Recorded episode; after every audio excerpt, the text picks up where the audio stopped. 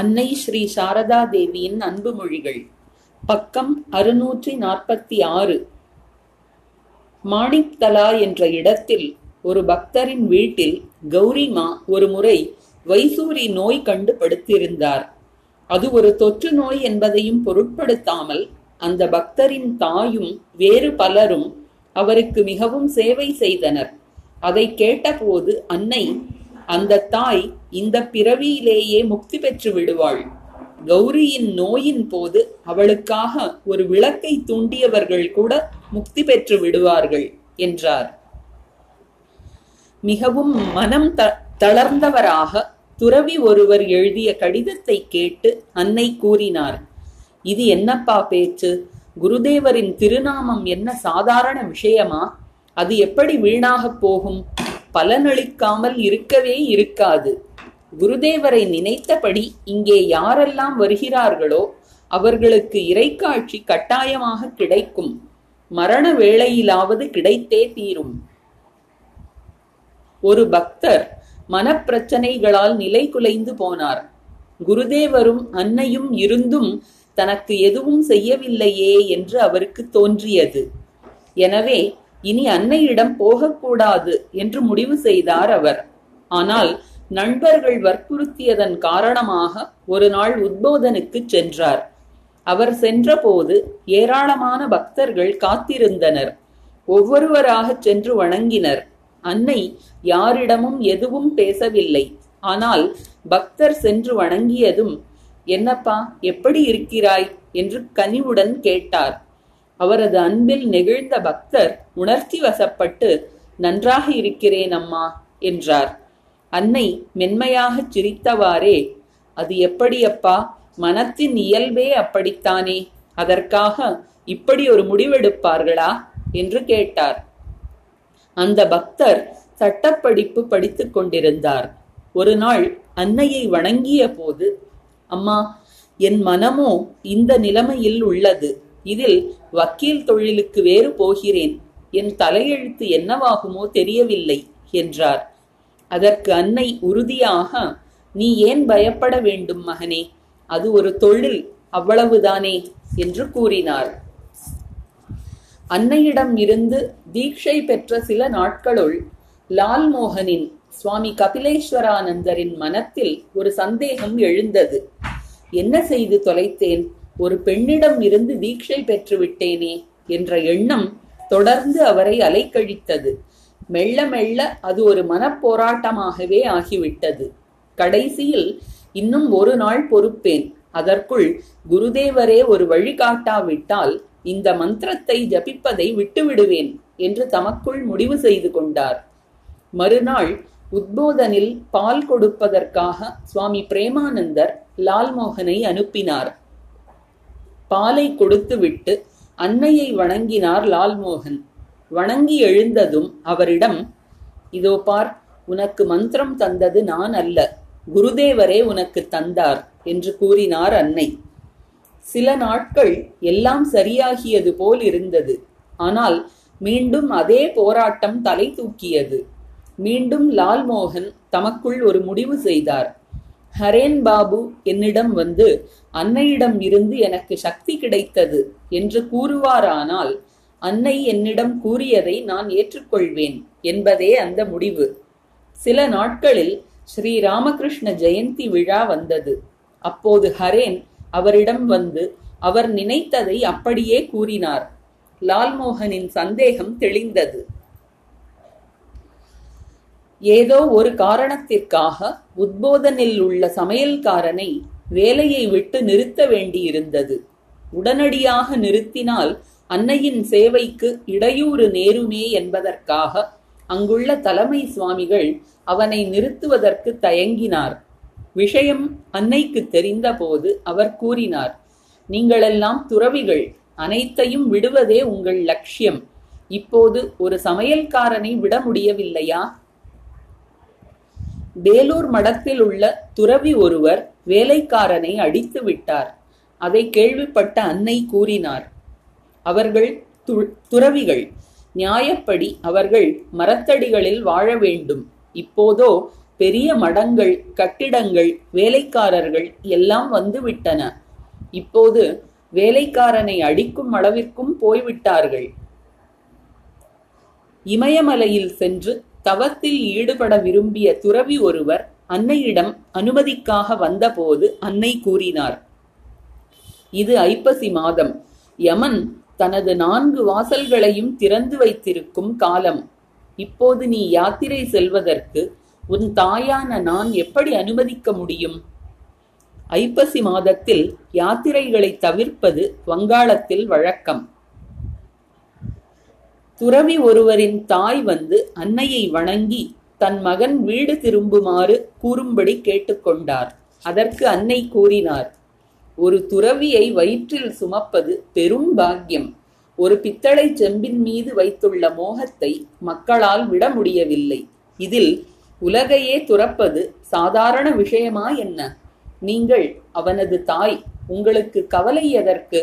அவன் துறவியானாலும் உங்களுக்கு வேண்டியவற்றை செய்வான். குருதேவரை பற்றி அன்னை கூறினார் உண்மையிலேயே அவர் பகவான்தான். உயிர்கள் படும் துன்பத்தைக் கண்டு மனம் இறங்கி கீழே வந்தார். மன்னன் மாறுவேஷத்தில் நகரைச் சுற்றுவானே அதுபோல். ஏதோ சிறிது வெளியில் தெரிய வந்ததும் மறைந்து விட்டார். சாதனைகள் பற்றி ஒரு துறவியிடம் அன்னை கூறினார் காலையிலும் மாலையிலும் கட்டாயம் அமர வேண்டும். ஜப தியானம் செய்யும் போது மூளை குளிர்ச்சியாக இருக்க வேண்டும். தியானம் செய்வதை விட நிலத்தை உழுவது எவ்வளவோ எளிது. குருதேவரின் படத்தை பார்த்து அவரது அருளின்றி எதுவும் நடக்காது. துறவி சில வேளைகளில் வேலைகள் காரணமாக ஜப தியானம் தடைபட நேர்கிறது. அன்னை வேலைகள் யாருடைய வேலைகள்? அவை அவருடையவே அல்லவா? காலப்போக்கில் உன் மனமே குருவாகி உன்னை வழிநடத்தும். இளம் வயது கொண்ட அழகிய குடும்ப பெண் ஒருத்தியிடம் அன்னை கூறினார் இதோ பாரம்மா உடம்பு தெரியாமல் துணி உடுத்த வேண்டும். வெளியில் செல்லும் போது எப்போதும் துணியால் உடம்பை முற்றிலுமாக மறைத்திருக்க வேண்டும். ஒரு நாள் உறவினர் சிலருடன் ஒரு பக்தை அன்னையை காணச் சென்றார். பிற்பகலில் அன்னையுடன் அமர்ந்து பிரசாதமும் சாப்பிட்டார். பெண்கள் ஓர் அறையில் அன்னையுடனும் ஆண்கள் மற்றோர் அறையிலுமாக உண்டனர். சாப்பிட்டு முடித்த பிறகு அந்த பக்தையின் வீட்டிற்கு ஒரு பாத்திரத்தில் கொஞ்சம் பிரசாதம் அனுப்புமாறு ஒருவரிடம் கூறினார் அன்னை. அவர் வருவதற்கு சற்று தாமதமானதும் அன்னையே எழுந்தார். உடனே யோகின்மா அம்மா நீங்கள் ஏன் எழுகிறீர்கள்? பாத்திரம் ஏதாவது கிடைக்குமா என்று பார்த்து அலம்பிக் கொண்டு வர வேண்டும் அல்லவா அதனால்தான் தாமதமாகிறது என்றார். பிறகு சற்று சிரித்துவிட்டு உங்கள் தந்தை வீட்டிலிருந்து சீதனமாக வண்டி வண்டியாக பாத்திரங்கள் வந்தன அல்லவா? அதனால்தான் எல்லோருக்கும் பாத்திரத்தில் பிரசாதம் அனுப்ப நினைக்கிறீர்கள் போலும் என்றார். அன்னையும் சிரித்துவிட்டு வீட்டில் உள்ள பிள்ளைகளும் பிரசாதம் பெற வேண்டும் அல்லவா அதனால்தான் என்றார். உங்களை எங்களுக்கு தெரியாதா? முடிந்தால் உலகில் உள்ள அனைவரையும் அமர வைத்து சாப்பாடு போடுவீர்கள் நீங்கள்.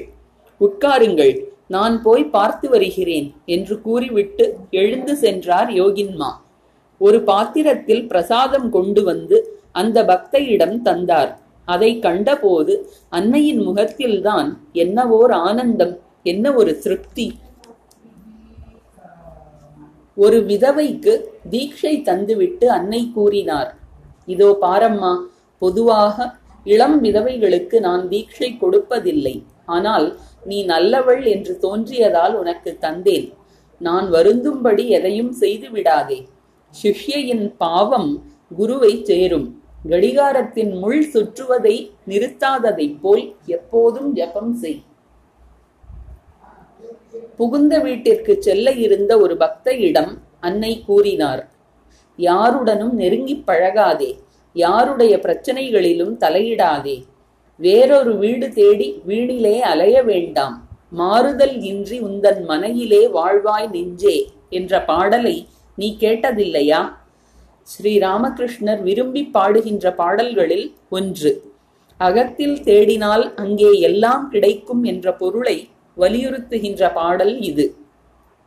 குருதேவருக்கு தேங்காய் லட்டு மிகவும் பிடிக்கும். ஊருக்கு போகும்போது அதை செய்து அவருக்கு நைவேத்தியம் செய். ஜப தியானத்தை அதிகப்படுத்து. குருதேவரை பற்றிய நூல்கள் எல்லாவற்றையும் படி. அன்னை ஒரு விதவையிடம் கூறினார். இதோ பாரம்மா ஆண்களை ஒருபோதும் நம்பாதே. சொந்த தகப்பனோ சகோதரனோ ஆனால் கூட நம்பக்கூடாது. இதில் மற்ற ஆண்களை பற்றி நான் சொல்ல வேண்டாம் அல்லவா? அவ்வளவு தூரம் ஏன்? சாக்ஷாத் கடவுளே உன் முன் ஆணாக வந்தால் அவரை கூட நம்பாதே.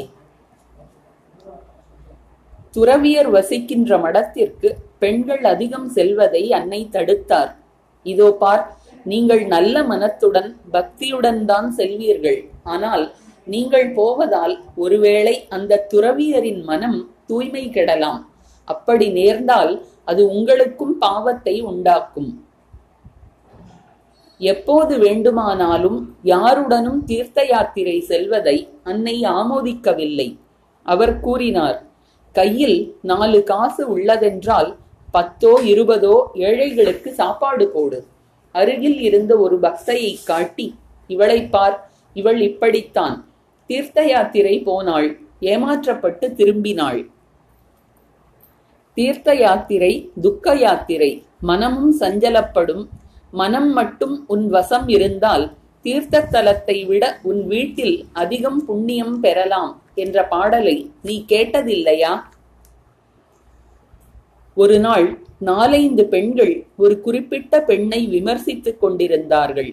அதை கேட்ட அன்னை ஒரு பக்தையிடம் அவர்கள் என்ன வேண்டுமானாலும் சொல்லட்டும் ஆனால் நீ அவளிடம் மரியாதை காட்ட வேண்டும். ஏனெனில் அவளால் தான் நீ இங்கே வர முடிந்தது என்றார். அன்னையிடம் ஒருவர் மந்திரதீட்சை பெற்றதை அறிந்தபோது குலகுரு அந்த பக்தரை சபித்தார். அதை அன்னைக்கு எழுதினார் அந்த பக்தர். நீ பயப்பட வேண்டாம். குருதேவரை சரணடைந்தவர்களை எந்த சாபமும் ஒன்றும் செய்யாது என்று பதில் எழுதினார் அன்னை. வயதான பக்தை ஒருவர் ஒரு முறை இப்போது மடம் வேலூர் மடம் கிடம் எல்லாம் வெறும் பெயரளவிற்குத்தான் உள்ளே ஒன்றுமில்லை என்று கூறினார். இதை அன்னையிடம் தெரிவித்த போது அவர் திகைத்து விட்டார். தர்மம் ஆன்மீகம் என்று ஏதாவது இருக்குமானால் அது இங்குதான் மடத்தில்தான் உள்ளது என்றார் அவர். மாணவர் பின்னாளில் சுவாமி ஆதிநாதானந்தர். அம்மா எத்தனை முறை ஜபம் செய்ய வேண்டும்? ஆயிரமா பத்தாயிரமா அல்லது அதைவிட அதிகமா? அன்னை நீங்கள் மாணவர்கள் எவ்வளவோ பாடங்கள் படிக்க வேண்டியிருக்கும் பரீட்சை எழுத வேண்டியிருக்கும். எனவே உங்களால் அதிகம் ஜபம் செய்ய இயலாது. பின்னால் நேரம் கிடைக்கும்போது படிப்படியாக எண்ணிக்கையை அதிகப்படுத்து. ராமகிருஷ்ண நாமத்தை பத்து முறை ஜபித்தாலே போதும். அதுவே பெரிய விஷயம் என்று குருதேவரே என்னிடம் கூறியுள்ளார். உலகின் நன்மைக்காக குருதேவர் தாமே கடின தவம் செய்து உலகின் இறையுணர்வை விழித்தெழச் செய்துள்ளார். உள்ளுணர்வு மன ஏக்கம் தீவிர அன்பு புத்துணர்ச்சி ஆகியவற்றுடன் சாதனைகள் செய்தால் இப்போது மிகச் சிறு முயற்சியிலேயே வெற்றி கிடைத்துவிடும். ஜெயராம்பாட்டியில் சென்றால் அவ்வளவாக பக்தர் கூட்டம் இருக்காது. எனவே அன்னையை சுலபமாக தரிசிக்கலாம் என்றெண்ணி நானும் பின்னாளில் சுவாமி பிரபவானந்தர் எனது நண்பரும் அங்கே சென்றோம். நாங்கள் இருவரும் சுவாமி பிரம்மானந்தரிடம் மந்திர தீட்சை பெற்றவர்கள். நாங்கள் போகின்ற விவரத்தை எழுதி தெரிவிக்க வேண்டும் என்று ஏனோ எங்களுக்கு தோன்றவில்லை. ஆனால் அங்கே சென்ற பிறகு அது தேவையில்லை என்பதை புரிந்து கொண்டோம். அன்னை அதை அறிந்திருந்தார். நாங்கள் போகும் முன்னரே அங்குள்ளவர்களிடம் இன்று ராக்காலின் சீடர்கள் இருவர் வருகிறார்கள். அவர்கள் தங்குவதற்கு ஏற்பாடு செய்யுங்கள் என்று கூறியிருந்தார். சாப்பாடு வேளை முடிந்து நாங்கள் சென்றபோதும் எங்களுக்கு சாப்பாடு வைத்திருந்தார். எங்களுக்கு பரிமாறிவிட்டு நாங்கள் சாப்பிட்டு முடியும் வரை அன்னை அருகிலேயே அமர்ந்திருந்தார். நாங்களும் சாப்பிட்டபடியே அவரிடம் பேசினோம். சாப்பாடு முடிந்ததும் எச்சில் இலையை எடுக்க எத்தனித்தோம். அன்னை ஓ என்ன செய்கிறீர்கள்? நான் எச்சில் இலையை எடுக்கிறோம். இங்கே விட்டு செல்ல முடியாது அல்லவா அன்னை. வீட்டில் உங்கள் அம்மா அருகில் இருந்தால் என்ன செய்வீர்கள்? நாங்கள் என்ன செய்ய வேண்டும் என்பது புரிந்துவிட்டது. எனவே எழுந்து சென்றோம். அன்னை தாமே இலைகளை எடுத்துவிட்டு அந்த இடத்தை சுத்தம் செய்தார். பக்தர் அம்மா இறையனுபூதி எவ்வாறு கிடைக்கும்? பூஜை ஜபம் தியானம் ஆகியவற்றால் எல்லாம் கிடைக்குமா? அன்னை கிடைக்காது. எதனாலும் கிடைக்காது. பக்தர் எதனாலும் கிடைக்காதா? அன்னை எதனாலும் கிடைக்காது. பக்தர் எதனாலும் கிடைக்காதா? அன்னை எதனாலும் கிடைக்காது. பக்தர் அப்படியானால் எப்படித்தான் கிடைக்கும்? அன்னை இறைவனின் அருளால் மட்டுமே கிடைக்கும். ஆனால் ஜப தியானம் செய்ய வேண்டும். இந்த சாதனைகளின் மூலம் மனம் தூய்மை பெறுகிறது. பூஜை ஜபம் தியானம் போன்ற சாதனைகளை செய்ய வேண்டும். பூக்களை தொடர்ந்து கையில் வைத்திருந்தால் மனம் கிடைக்கும். சந்தனத்தை கல்லில் உரச உரச வாசம் வீசும். அதுபோல் தெய்வீக விஷயங்களை சிந்திக்க சிந்திக்க ஆன்மீக விழிப்புணர்வு உண்டாகும்.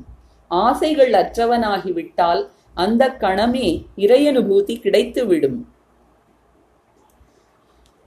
அன்னை பூஜை அறையில் அமர்ந்திருந்தார். பூஜை நிறைவுற்றிருந்தது. துறவி ஒருவர் அன்னையிடம் அம்மா குருதேவரை நீங்கள் எப்படி பார்க்கிறீர்கள்? என்று கேட்டார். அன்னை சிறிது நேரம் மௌனமாக இருந்தார். பிறகு கம்பீரமாக குழந்தையாக காண்கிறேன் என்றார். அன்னையின் தினசரி பூஜைக்காக நான் சுவாமி சாரதேஷானந்தர் தினமும் பூக்கள் வில்வ இலை துளசி இலை போன்றவை பறித்து கொண்டு வருவது வழக்கம். ஒரு நாள் துளசி இலை கொண்டு வர மறந்துவிட்டேன் அன்னை மிகவும் வருத்தமு வருத்தமுற்று துளசி கொண்டு வரவில்லையா? துளசி இலை எவ்வளவு புனிதமானது தெரியுமா? எதில் துளசி இலையை இட்டாலும் அது தூய்மையாகிவிடும் என்றார். நான் மிகுந்த வருத்தத்துடன் சென்று துளசி இலையை பறித்து வந்தேன். ஒவ்வொரு நாளும் பூஜை முடிந்த பிறகு அன்னை தரையில் தலை படும்படி வீழ்ந்து குருதேவரை வணங்குவார். அதன் பிறகு தீர்த்தம் சாப்பிடுவார். இரண்டொரு துளசி இலைகளையும் வில்வ இலையையும் வாயில் போட்டுக்கொள்வார். இல்லறத்தார் ஆன்மீக வாழ்க்கையை காரணம் காட்டி கடமைகளை ஏனோதானோ என்று செய்வதை அன்னை சிறிதும் விரும்பவில்லை. குடும்பம் பகவானுடையது. நம்மை எங்கே எந்த வேலையில் அவர் வைத்திருக்கிறாரோ அந்த வேலையை அவரை நம்பி நம்மால் இயன்ற அளவு நன்றாகச் செய்ய முயற்சிக்க வேண்டும் என்பார் அவர். கடமைகளை ஒழுங்காக செய்யாமல் தம்மிடம் வருபவர்களைப் பற்றி அன்னை கூறுவார். கடவுளே கடவுளே கட்டிய துணியை ஒழுங்காக வைத்திருக்க தெரியவில்லை. அவனுக்கு என்னை பற்றி எவ்வளவு கவலை? தபாலில் அன்னைக்கு பக்தர்கள் பணம் அனுப்புவார்கள். தபால்காரன் கொண்டு வருவான். அன்னை கைநாட்டு வைப்பார். அதில் ஒருவர் ஸ்ரீ சாரதா தேவியின் கைநாட்டு என்று எழுதுவார். பணத்தை எண்ணி தபால்காரன் கொடுப்பான். அன்னை கைகளில் வாங்கி அப்படியே அறையில் கொண்டு போய் வைப்பார். தபால்காரருக்கு பிரசாதம் கொடுத்து அவரிடம் இனிமையாக பேசி அனுப்புவார். யார் பணம் அனுப்பியது எவ்வளவு பணம் போன்ற விவரங்கள் வேறு யாருக்கும் தெரியாது. அதன் பிறகு நேரம் கிடைக்கும் போது அன்னை பணம் அனுப்பியவருக்கு கடிதம் எழுதுவார் ஆசிகளை தெரிவிப்பார். சில வேளைகளில் சேவகர்கள் யாராவது இருந்து அவர்கள் பணத்தை பெற நேரும். அவர்கள் பணத்தை பெற்று அதனை பலரும் பார்க்கும்படி வைத்து எண்ணினால் அன்னை மகனே பணம் எண்ணும்போது எழுகின்ற சலசலப்பு சத்தத்தை கேட்டாலே ஏழையின் மனத்தில் ஆசை தோன்றிவிடும். கண்டாலோ மர பொம்மை கூட ஆ என்று வாய் பிளக்கும். பணம் அப்படிப்பட்ட பொருள் என்பார். உள்ளே கொண்டு சென்று எண்ணுமாறு கூறுவார். அன்னையின் உறவு பையனான பங்கிம் சிறு வயதில் துறவியாகி வீட்டை விட்டு போய்விட்டான். அதை கேட்டு அன்னை கூறினார் துறவியாகி இருக்கிறான். நல்ல காரியம் செய்தான். எலும்பும் சதையும் சேர்ந்த இந்த உரையில் என்ன உள்ளது? என் கதையையே பாரேன். வாத நோயால் பிராணன் போகிறது. இந்த உடம்பில்தான் என்ன இருக்கிறது? எதற்காக இப்படி ஒரு மாயையில் உழல வேண்டும்? எல்லாம் இரண்டு நாட்களுக்குத்தானே பிறகு எல்லாம் முடிந்துவிடும். உடம்பை எரித்த பிறகு எஞ்சுவது ஒரு பிடி சாம்பல் மட்டுமே. இந்த உடம்பு ஒரு பிடி சாம்பலை தவிர வேறென்ன? பங்கிம் சாதுவாகியுள்ளான். பகவானின் பாதையில் போகிறான். நல்லது செய்தான். நல்லது செய்தான். ஒருமுறை அன்னை ஜெயராம்பாட்டியில் இருந்தார். உடல்நிலை சரியில்லாமல் இருந்து அப்போதுதான் கொஞ்சம் தேறி இருந்தார். அப்போது கபில் மகராஜ் அன்னையிடம் கல்கத்தாவிற்கு போகுமாறு மீண்டும் மீண்டும் வற்புறுத்தினார். அன்னை அவரது பேச்சை காதில் போட்டுக்கொள்ளவில்லை அவர் சென்ற பிறகு மற்றவர்களிடம் கூறினார் அவனுக்கென்ன சொல்லிவிட்டான்? அவர்கள் ஒன்றுமில்லாத துறவிகள். எழு என்றால் எழலாம் உட்கார் என்றால் உட்காரலாம். எந்த கவலையும் இல்லை குழப்பமும் இல்லை. துண்டை தோளில் போட்டுக்கொண்டால் போதும் புறப்பட்டு விடலாம். என்னால் அப்படி முடியுமா? எவ்வளவு விஷயங்களை ஆலோசித்து நடக்க வேண்டியிருக்கிறது? யாருக்கும் எந்த சிரமமும் இல்லாமல் காரியங்களை செய்ய வேண்டியிருக்கிறது. ஒரு பக்தை அன்னைக்கு சேவை செய்ய விரும்பினார். தமது ஆர்வத்தை அன்னையிடம் தெரிவித்த போது அன்னை கூறினார் வேண்டாம் அம்மா இது குருதேவரின் பூஜை நடைபெறுகின்ற இடம். எனவே நீ இங்கே சேவை செய்ய முடியாது. நான் நல்லவனுக்கும் தாய் கெட்டவனுக்கும் தாய். நல்லவளுக்கும் தாய் கெட்டவளுக்கும் தாய்தான். ஆனால் குருதேவரின் சேவையில் அது எடுபடாது. முற்றிலும் தூய பெண்கள் எத்தனை பேர்? விரல் விட்டு எண்ணிவிடலாம் ஜெயராம்பாட்டி அன்று அன்னையின் பிறந்த நாள். அன்னையின் உடல்நிலை சரியில்லை. எனவே அன்று குளிக்க வேண்டாம் என்று எண்ணியிருந்தார். ஆனால் உடல்நிலை பற்றி அறிந்தால் பக்தர்கள் வருந்துவார்கள் என்பதற்காக குளித்தார். இதன் காரணமாக மாலையில் அவருக்கு காய்ச்சல் அதிகமாகியது. நான் அவரை காணச் சென்றபோது என்னிடம் பாரப்பா மனத்தில் தோன்றுகின்ற சமிக்ஞைகளை அலட்சியம் செய்யக்கூடாது. மனம்தான் முதல் குரு. இதோ பாரேன் இன்று காலையில் நான் எழுந்ததும் உடல்நிலை சரியில்லை. இன்று குளிக்க வேண்டாம் என்ற எண்ணம் தோன்றியது. ஆனால் பல காரணங்களை நினைத்து குளித்து விட்டேன். இப்போது பலனையும் அனுபவிக்கிறேன் என்றார். சூடாக சாப்பிட வேண்டும் மிருதுவான படுக்கையில் தூங்க வேண்டும் என்று குருதேவர் கூறுவதாக அன்னை குறிப்பிடுவார். பணம் பணம் என்று அடித்துக் கொள்கின்ற உறவினர்களிடம் ஒருமுறை அன்னை கூறினார். நீங்கள் ஒன்றோ இரண்டோ பிள்ளைகளை பெற்றுக்கொண்டு இவ்வளவு சலித்துப் போய்விட்டீர்கள். அவர்களை மனிதர்களாக வளர்க்க உங்களால் இயலவில்லை. நானோ பெறாமலே பலரின் தாயாக உள்ளேன். ஆயிரம் ஆயிரம் பிள்ளைகளை மனிதர்களாக்க வேண்டியுள்ளது. சிலர் நல்லவர்கள் சிலர் கெட்டவர்கள். சிலரோ மனத்தின் சமநிலை கெட்டுப்போய் என்னிடம் வந்து அம்மா என்னை கரையேற்றுங்கள் என்கிறார்கள். இதெல்லாம் உங்களுக்கு எங்கே புரிய போகிறது? அவர்களுக்கு வேறு கதி இல்லை. உங்களுக்கு தெரிந்ததெல்லாம் பணம் காசு சொத்து வீடு வாசல் இவைதான். எப்படி வந்தீர்களோ அப்படியேதான் நீங்கள் போவீர்கள்.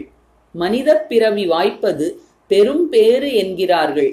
அப்படிப்பட்ட மனித பிறவியை பெற்று நீங்கள் என்னதான் சாதித்தீர்கள்? வங்க மொழியில் எல்லா உச்சரிப்புகளுக்கும் ஒவ்வொரு எழுத்துதான் உள்ளது. சில வேளைகளில் இரண்டு எழுத்து இருக்கலாம். ஆனால் ச மட்டும் மூன்று. ஷ ஷ ச. அதாவது பொறுமையாக இரு பொறுமையாக இரு பொறுமையாக இரு என்று குருதேவர் கூறுவதுண்டு. அன்னை உவமை காட்டி இதனை விளக்குவார். பூமியைப் போன்ற பொறுமை வேண்டும். பூமிக்கு எவ்வளவு துன்பம் செய்கிறார்கள் எவ்வளவு தொந்தரவு தருகிறார்கள். ஆனால் பூமி அனைத்தையும் சமநிலையுடன் பொறுத்து கொள்கிறது. அத்தகைய பொறுமை மனிதனுக்கு தேவை. பக்தர் அம்மா உங்கள் உடல்நிலை சரியாக இல்லை. தொடர்ந்து கஷ்டப்படுகிறீர்கள். உங்களுக்காக சமைப்பவரை பற்றி உங்களுக்கு எல்லாம் தெரியும். தயை கூர்ந்து நீங்கள் சம்மதித்தால் அந்த ஆளை விட்டுவிடலாம். எனது இந்த பேச்சை கேட்டதும் அன்னை கம்பீரமானார். பிறகு கூறினார் நீங்கள் விடுவதானால் விட்டுவிடுங்கள். ஆனால் நான் விட்டால் அவனுக்கு வேறு புகலிடம் ஏது? பக்தர் ரயில் படகு போன்றவற்றில் பயணம் செய்யும் போது எவ்வாறு ஜபம் செய்வது? அன்னை மனத்திற்குள் செய் மகனே. போக போக கை வாய் எல்லாம் செயல்படுவது நின்றுவிடும். எல்லாம் மனத்தினுள்ளே நடைபெறும். கடைசியில் மனமே குருவாக ஆகிவிடும். பக்தர் அம்மா மனம் மிகவும் சஞ்சலமாக உள்ளது. எவ்வளவு முயன்றும் அதை நிலைப்படுத்த இயலவில்லை. அன்னை புயற்காற்று அடித்தால் மேகங்கள் கலைந்து மறைந்து விடுகின்றன. அதுபோல் நாம ஜபத்தால் உலகியல் மேகத்தை துரத்தி விடலாம் பக்தை. அம்மா பலர் சிவ பூஜை செய்கின்றனர். நாங்களும் செய்யலாமா? அன்னை துர்கா பூஜை காளி பூஜை என்று எல்லா பூஜைகளையும் நான் தந்த மந்திரத்தால் செய்யலாம். யாராவது விரும்பினால் அந்த பூஜைகளை கற்றுக்கொண்டு செய்யலாம். ஆனால் உங்களுக்கு அதெல்லாம் தேவையில்லை. அதையெல்லாம் செய்யும் போது பொறுப்புகள் அதிகரிக்கும். பக்தை குருதேவருக்கு நைவேத்தியம் செய்வதற்கான எந்த மந்திரமோ முறைகளோ எனக்கு தெரியாது. என்ன செய்வது? அன்னை பூஜை முறைகளெல்லாம் தெரிய வேண்டியதில்லை.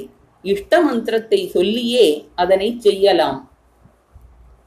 பக்தர் அம்மா நான் பரம ஏழை. உங்களை தரிசிப்பதற்கு அடிக்கடி வரவேண்டும் என்று மிகுந்த விருப்பம் உண்டு.